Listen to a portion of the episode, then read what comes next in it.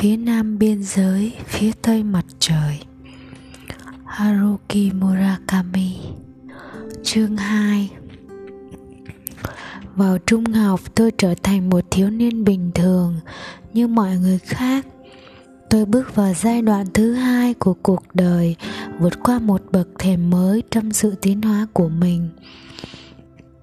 Từ bỏ hy vọng một ngày kia trở thành một người đặc biệt tôi trở thành một kẻ bình thường. Tất nhiên, tôi gặp rất nhiều vấn đề. Những vấn đề nhìn thấy rõ, nhưng rốt cuộc ai có thể cảm thấy thoải mái thật sự vào tuổi 16 dần dần, tôi tiến lại gần thế giới. Và thế giới tiến lại gần tôi. Thế rồi cuối cùng tôi 16 tuổi. Và không còn là đứa trẻ yếu ớt ngày xưa nữa từ khi vào cấp 2 tôi bắt đầu thường xuyên đến bơi ở một bể bơi gần nhà. Ở đó tôi tập thật cẩn thận, môn bơi sải và hai lần một tuần lại bơi vòng quanh bể. Nhờ đó mà vai và ngực tôi nhanh chóng nở ra, cơ bắp săn chắc lại. Tôi không còn là một đứa trẻ ốm yếu và mơ mộng của ngày xưa tôi đứng trần truồng nhiều giờ trước gương trong phòng tắm, ngắm nhìn từ mọi góc độ cơ thể đang biến đổi, gần như nhìn thấy rõ của mình. Tôi thấy vui với biến đổi này, không phải vì tôi sung sướng được tiến dần từng bước đến tuổi trưởng thành, mà sự phát triển của tôi chủ yếu nằm ở những thay đổi trong tính cách làm tôi có được sự thoải mái. Tôi tận hưởng sự biến mất của cái tôi cũ. Tôi đọc rất nhiều, nghe nhiều nhạc. Tôi vẫn luôn thích sách và đọc sách nhưng nhờ Shimamoto rằng tình yêu dành cho sách và nhà của tôi mới có thể lên đến mức độ cao như vậy. Tôi chăm chỉ đến thư viện và mượn tất cả những gì có thể mượn. Khi đã bắt đầu đọc một cuốn sách, không có gì có thể ngăn tôi đọc cho đến hết. Với tôi đó thật sự là một thứ thuốc viện. Tôi đọc trong khi ăn, tôi đọc trên tàu, tôi đọc đến sáng trên giường tôi đọc trộm trong giờ học và tôi cũng mua được một dàn stereo nhỏ. Và ngay khi có một chút thời gian tôi tự nhốt mình vào phòng để nghe nhạc. Tuy, thôi, tuy thế tôi không có chút ham muốn chia sẻ với bất kỳ ai những hiểu biết về sách và nhạc của mình. Tôi cảm thấy phần nào yên bình khi được là chính mình hài lòng với việc không phải là một người khác. Theo nghĩa đó, tôi là một thiếu niên vô cùng cô độc và cao ngạo. Tôi không thích các trò thể thao tập thể. Tôi ghét các môn thể thao đối kháng. Cái mà tôi thích là sự im lặng bơi một mình hàng giờ. Tuy nhiên, tôi không hoàn toàn cô độc. Ở trường cũng có được vài người bạn, dù rất ít. Nói cho đúng, tôi không hề thích trường học tôi có cảm giác người ta sẽ tìm cách nghiền nát tôi và tôi thường trực sống trong trong thế phòng thủ, không có những người bạn hẳn là tôi sẽ giữ những dấu ấn còn đau đớn hơn về giai đoạn bất ổn của thời niên thiếu đó. Ngoài ra, nhờ tác dụng của việc tập thể thao, tôi dễ ăn hơn trước rất nhiều danh sách những món mà tôi ghét đã ngắn đi đáng kể. Càng ngày tôi càng ít đỏ mặt không duyên cớ khi nói chuyện với một cô gái ngay cả khi hoàn cảnh bắt buộc, tôi phải nói mình là con một, không còn ai tỏ ra lạ lùng nữa. Có vẻ như là ít nhất, có vẻ như là ít nhất là ở bề ngoài cuối cùng tôi cũng đã thoát ra được khỏi lời nguyền, rơi xuống đầu những đứa con một. Và rồi tôi có một cô bạn gái. Cô không đặc biệt xinh, không phải loại con gái mà mẹ tôi sẽ chỉ. Trên bức ảnh chụp chung cả lớp và thở dài nói, con bé này tên là gì? Nó đẹp quá. Dù vậy, ngay từ cái nhìn đầu tiên, tôi đã thấy cô rất hấp dẫn. Những chuyện kiểu đó không thể xuất hiện trên một tấm ảnh, nhưng bằng xương bằng thịt ở cô thoát ra một sự nồng ấm bột phát thu hút người khác. Đó không phải là một vẻ đẹp làm người ta nghẹt thở, nhưng khi, nhưng nhưng khi nghĩ kỹ, bản thân tôi cũng đâu có phẩm chất nổi trội nào để có thể tự tán dương. Năm thứ hai trung học, chúng tôi học cùng lớp và đi chơi với nhau nhiều lần. Đầu tiên, cùng hai người bạn khác cùng tuổi rồi chỉ riêng chúng tôi với nhau. Tôi cảm thấy đặc biệt thoải mái khi ở cùng cô. Tôi có thể nói năng không chút ngập ngừng Cô luôn nghe tôi nói Với vẻ để quan tâm và thích thú Những gì tôi nói không có gì đặc biệt xuất chúng Thế nhưng nhìn cô, người ta có thể nghĩ là cô đang nghe kể về những phát kiến vĩ đại sẽ làm cả thế giới thay đổi. Đó là lần đầu tiên kể từ khi không còn Sima mơ tôi rằng tôi được một cô gái lắng nghe một cách say sưa đến thế. Về phần mình, tôi muốn biết tất cả về cô, ngay cả những chi tiết nhỏ nhặt nhất. Cô ăn gì, phòng ngủ của cô ra sao, cô nhìn thấy gì từ cửa sổ. Cô tên là Izumi, nghĩa là dòng suối. Tên hay quá, tôi nói với cô ngay lần đầu tiên chúng tôi gặp nhau, làm tớ nhớ đến một chuyện cổ tích thế này này, một người tử phu ném rìu xuống suối, và từ đó hiện lên một nàng tiên. Câu nói làm cô cười, cô có một cô em gái nhỏ hơn 3 tuổi và một cậu em trai kém 5 tuổi, bố cô là nha sĩ, gia đình cô sống ở một ngôi nhà riêng và có một con bé dê đức tên là Can. Điều này có thể là khó tin, nhưng tên con chó được lấy từ cảm hứng từ các mark. Bố Izumi là đảng viên Đảng Cộng sản Nhật Bản. Tập hợp tất cả họ lại có thể ngồi đầy 4 hoặc 5 xe bớt. Ý tưởng bố bạn gái mình là một người trong số đó khiến tôi thấy lạ lùng. Bố mẹ Izumi rất mê đánh tennis và mỗi chủ nhật, một cầm trên tay họ đến chơi ở một sân quần gần nhà nha sĩ đảng viên cộng sản mê đánh tennis có vẻ là một sự kết hợp vô cùng hiếm còn Izumi thì dường như không mấy bận tâm đến tất cả những thứ đó Cô hoàn toàn không quan tâm đến chủ nghĩa cộng sản Nhật Bản Ngược lại, cô yêu bố mẹ và thường đi đánh tennis với họ. Cô nhiệt tình khuyến khích tôi tập chơi nhưng tôi không bao giờ ưa nổi môn thể thao đó.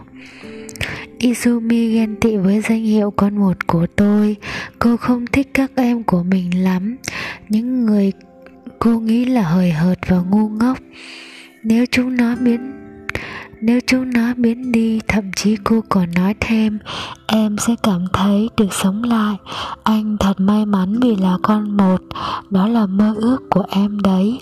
Anh có thể sống bình thản không bị ai quấy rầy và làm tất cả những gì anh muốn. Tôi hôn cô lần đầu tiên Vào lần thứ ba gặp nhau. Hôm đó cô đến nhà tôi. Mẹ tôi đi chợ vắng. Tôi tận dụng cơ hội có một mình với Izumi để áp khuôn mặt mình lại gần khuôn mặt cô và đặt môi mình lên môi cô. Cô nhắm mắt lại không kháng cự. Tôi đã chuẩn bị khoảng một chục lời xin lỗi trong trường hợp. Cô nổi giận hoặc quay đầu đi nhưng cuối cùng không cần dùng đến lời xin lỗi nào. Miệng vẫn đặt lên miệng cô tôi vòng tay ra sau lưng cô và kéo cô vào sát gần hơn khi đó là cuối hè. Cô mặc một chiếc váy vải cô tông sọc nhăn, ép sát vào người nhờ một sợi dây. Buộc đeo sau lưng như một cái đuôi. Tay tôi lướt qua móc khóa bằng sắt của cái nịt vú. Tôi cảm thấy hơi thở của cô trên cổ mình. Tim tôi đập rộn như thể sắp nhảy khỏi lồng ngực. Khi cảm thấy dương vật, tôi cứng ngắc tì vào đùi mình. Izumi nhẹ nhàng lùi lại và chỉ thế thôi.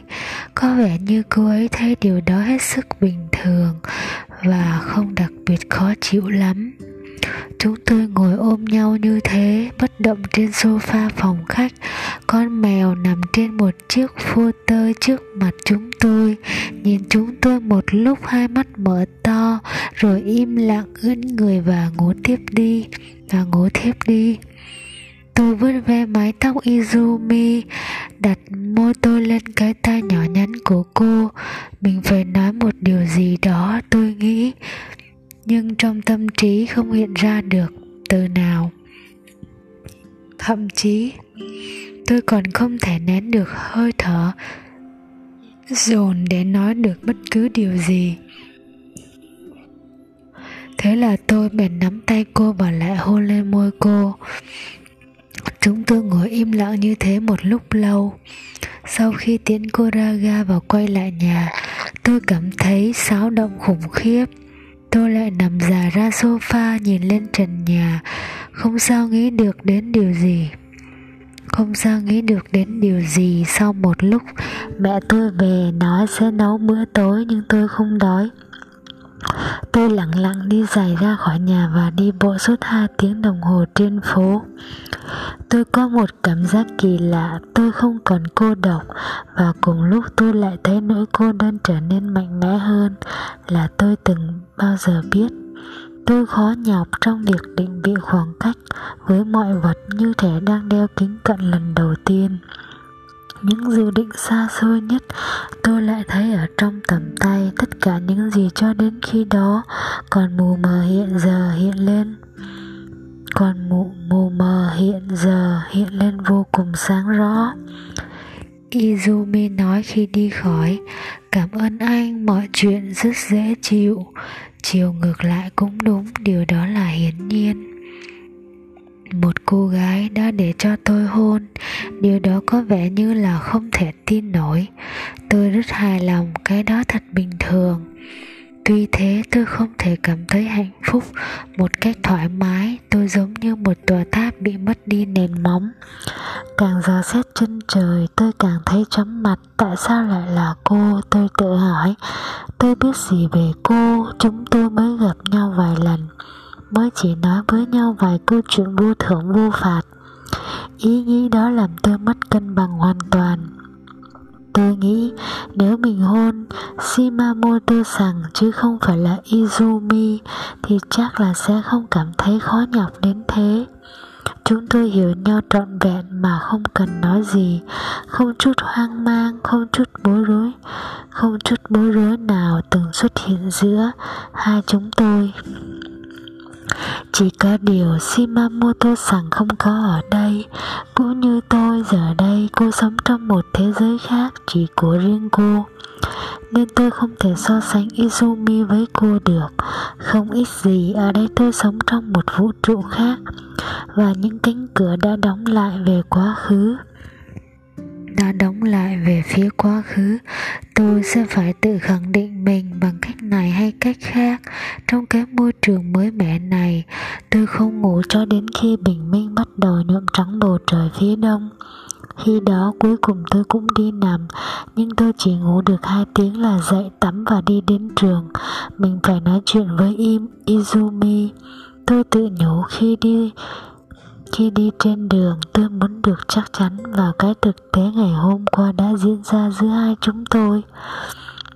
Tôi muốn nghe từ chính miệng cô rằng những tình cảm của cô dành cho tôi chưa thay đổi. Cô đã khẳng định với tôi, cảm ơn anh, mọi chuyện rất dễ chịu. Nhưng từ khi đêm trôi qua, tôi cảm, tôi thấy điều đó giống như một ảo giác hoàn toàn do tâm do tâm trí tôi dựng nên ngày hôm đó tôi không kiếm tìm được lúc nào để nói chuyện một mình với cô. Tất cả các giờ nghỉ giữa giờ bên cạnh cô đều có mấy cô bạn gái thân nhất. Và khi tan học, cô nhanh chóng đi về. Cái nhìn của chúng tôi chỉ giao nhau một lần trong hành lang, trong một lần đổi lớp học. Cô gửi cho tôi một nụ cười thoáng qua và tôi mỉm cười đáp lại chỉ có vậy nhưng như thế đã là đủ. Tôi đã đọc được trong nụ cười của cô, lời đảm bảo rằng những sự kiện ngày hôm trước là có thật. Đừng lo lắng gì nhé, mọi thứ đều là thật. Cặp môi tươi tươi cười của cô đảm bảo với tôi khi lên tàu về nhà, sự rối bời trong tôi đã gần như tan biến. Tôi muốn Izumi sự chắc chắn đầy sức mạnh và trong lành đó quét sạch mọi nghi ngờ của đêm. Tôi biết rõ ràng điều mình muốn bắt đầu là cởi quần quần áo của cô ra, sau đó là làm tình với cô. Đó là một chặng đường dài phải đi và tôi chỉ có thể tiến lên được nếu hình dung được thật cụ thể các bước phải trải qua từng bước một để làm tình với một phụ nữ trước hết phải cởi khóa váy của cô giữa hành động đó. Và điểm cuối cùng, hắn phải có, hắn phải có chừng 20 hay 30 bước vừa khó khăn vừa mang tính quyết định. Thoạt tiên, tôi bắt đầu bằng việc mua bao cao su. Chắc hắn sẽ phải mất một thời gian trước khi được trước khi được bước, cần sử dụng chúng. Nhưng tốt hơn hết là nên chuẩn bị trước. Không thể biết khi nào thì cần dùng đến, tuy nhiên không thể có chuyện tôi tự mình đến mua ở hiệu thuốc.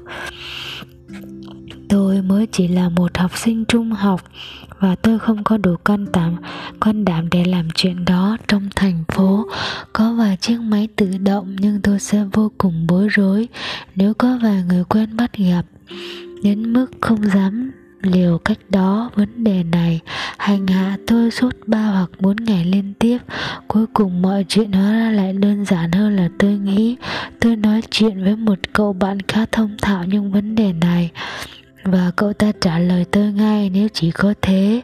Tớ sẽ đưa cậu một hộp, anh tớ mua hàng đóng ở máy tự động, hoặc là đâu đó tớ cũng không biết nữa tớ không biết anh ấy định làm gì với từng ấy cái capot nhưng quả là anh ấy có cả một ngăn kéo đầy ắp. Anh ấy sẽ không thể biết nếu thiếu đi một hộp đâu tôi vội nhiệt tình cảm ơn cậu ta. Ngày ngày hôm sau, cậu ta mang đến trường một hộp bao cao su bọc kín trong gói giấy. Tôi mời cậu ta ăn trưa để cảm ơn và nói cậu ta không hở một lời nói cậu ta không hỏi một lời với ai về chuyện này cậu ta trả lời là tôi có thể tin tưởng ở cậu ta, nhưng dĩ nhiên là cậu ta không giữ nổi mồm miệng Cậu ta nói chuyện đó với vài người bạn và đến lượt họ tung tin khắp nơi. Cuối cùng chuyện đến tai một cô bạn của Izumi và cô ta nhanh nói nói lại với cô. Một hôm sau giờ học, cô cô bảo tôi đến gặp cô trên gác thượng trường trường trung học nói xem nào, Hajime, có vẻ như là Nishida đã đưa cho anh một hộp bao cao su, phải không? Cô nói ngay với tôi, nói vấp khi phát ra, phát âm từ bao cao su. Trong miệng cô từ đó gợi lên một thứ bệnh mang tính vô luân và truyền nhiễm. À ừ đúng, tôi nói rồi cố tìm từ thích hợp nhưng vô ích. Ờ không có nghĩa gì đâu em em biết đấy, đã từ lâu anh muốn có, chỉ để đề phòng khi cần thôi. Có phải là anh muốn có chúng để dùng với em không? Không hề tôi tôi cả quyết. Anh chỉ hơi tò mò xem nó như thế nào thôi, nhưng nếu chuyện này làm em thấy không thích thì anh xin lỗi, anh có thể trả lại chúng hoặc vứt đi nếu em muốn. Chúng tôi đang ngồi cạnh nhau trên một chiếc ghế băng bằng đá nhỏ trong một góc. Vì trời sắp mưa, ngoài chúng tôi không còn ai khác trên sân thượng. Xung quanh yên lặng như tờ, chưa bao giờ tôi thấy nơi này tĩnh lặng đến thế. Trường trung học cùng trường trung học nằm trên một ngọn đồi và từ sân thượng có thể nhìn bao quát toàn bộ thành phố và nhìn ra đến biển. Một hôm cùng các bạn, một hôm cùng các bạn cùng lớp, chúng tôi đã lấy cắp khoảng một chục chiếc dĩa, đĩa cũ trong phòng máy của trường để chơi trò ném đĩa trên mái. Những cái đĩa bay vọt đi, vẽ nên những đường lượn đẹp mắt trong không khí, bay tựa trên những cánh gió chúng vui vẻ hướng thẳng về phía bên cảng như thể trong thoáng chốc có được sự sống. Nhưng một trong số chúng xuất phát không tốt và sau một đường, lượn vụng về vỗ xuống sân tennis ở phía dưới trước sự kinh ngạc của các nữ sinh lớp 10 đang tập vụt bóng trò chơi đó là nguồn gốc của không ít vấn đề với các bạn và tôi.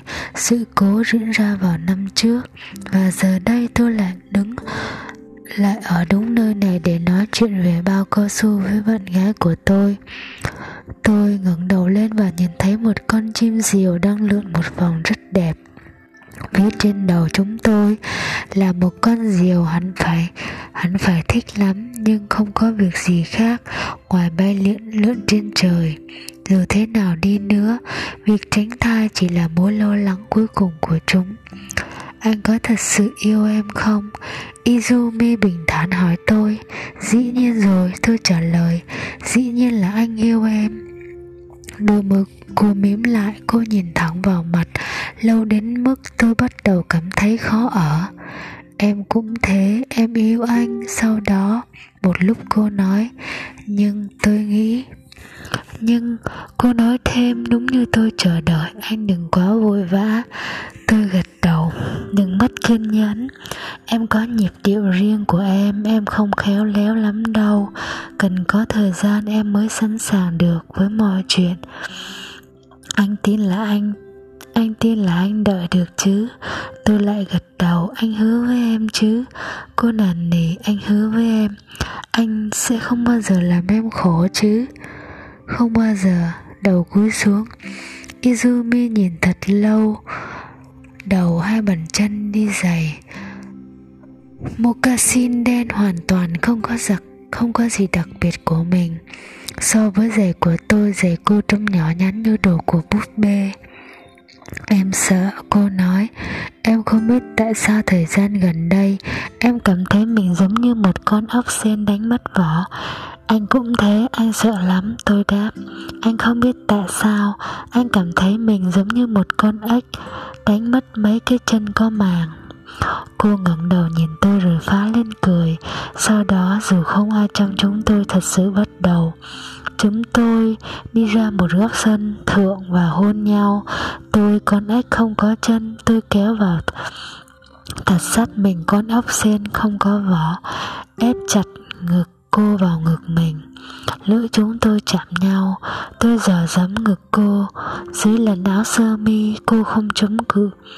Cô chỉ thở hổn hển, hai mắt ngắm nhìn. Ngực cô không lớn lắm, chúng nằm gọn trong hai tay tôi như thể đã rất thân thiết rồi. Có thể nói là chúng được sinh ra là để dành cho chuyện đó. Cô đặt những ngón tay lên ngực tôi. Bàn tay cô dường như hòa điệu hoàn hảo với nhịp đập của tim tôi. Tất nhiên là cô ấy khác simo rằng simo Shimamoto rằng tôi nghĩ. Cô ấy sẽ không thể cho mình tất cả những gì Shimamoto rằng đã, Shimamoto rằng đã cho mình nhưng cô ấy thuộc về mình và cô ấy cố gắng mang lại cho mình những gì cô ấy có thể. Có lý gì mà mình có thể làm khổ cô ấy? Khi đó, tôi còn chưa biết một ngày tôi sẽ làm cô tổn thương, không thể cứu chữa nổi. Chỉ thỉnh thoảng tôi mới biết rằng một con người có thể làm tổn thương một con người khác, duy nhất bởi vì anh ta tồn tại và chính là anh ta.